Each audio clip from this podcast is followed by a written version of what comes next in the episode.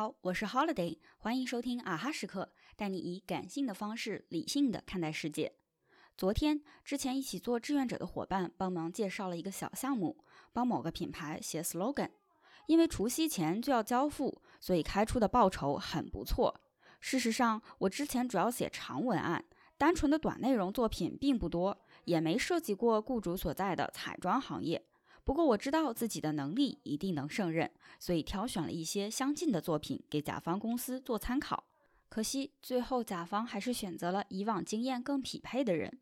我当时等了大半天才等到最终回复，这期间甚至脑海里都盘算用哪些词汇来表达品牌主张，所以得知最终没能接下这个工作时，还是蛮失望的。不过后来想想，彩妆确实是一个大品类，甲方注重经验是理所当然。这事儿没成，能安安心心过个好年也不错。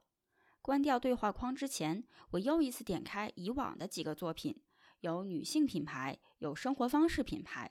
回想自己最初也没有相关行业的经验，但是经过沟通，合作方都相信我有潜力做好，愿意给我尝试的机会，这才有了这些作品，也让我一次次拓宽自己的边界。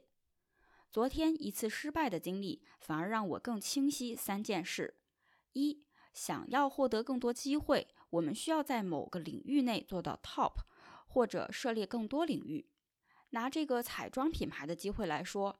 如果我本来就专注这个领域，那就是品牌直接要找的人；而如果我有过这个行业相关的作品，至少能增加胜算，不至于在经验这个门槛的位置就被排除。第二，永远要感恩给我们第一次机会的人，这当然涉及到预算、试错成本、品牌文化、所处行业等等因素。但相对而言，注重经验的合作方看重的是我们的过去，他们更求稳健；而愿意让经验不足的我们尝试的人，看重的是我们的能力和未来能发挥的潜力，他们更愿意冒险。我们也有机会和这样的合作方一起成长。第三，想要跨界，机会在哪里？与其一头扎进红海，不如多挖掘小众行业。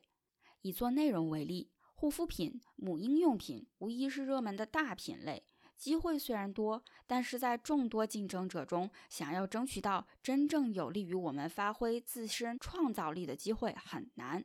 想在这个领域做到顶尖水平的难度也更大。不妨换个角度，多留意新兴行业，在新的东西面前，大家都没有经验，相对是平等的，我们更有机会因为自己的能力而被选择，而这。或许是我们腾飞的开始。好啦，今天的节目就到这里。阿哈时刻，感谢你的收听。希望新的一年里，我们都能被看见。下一期再见啦！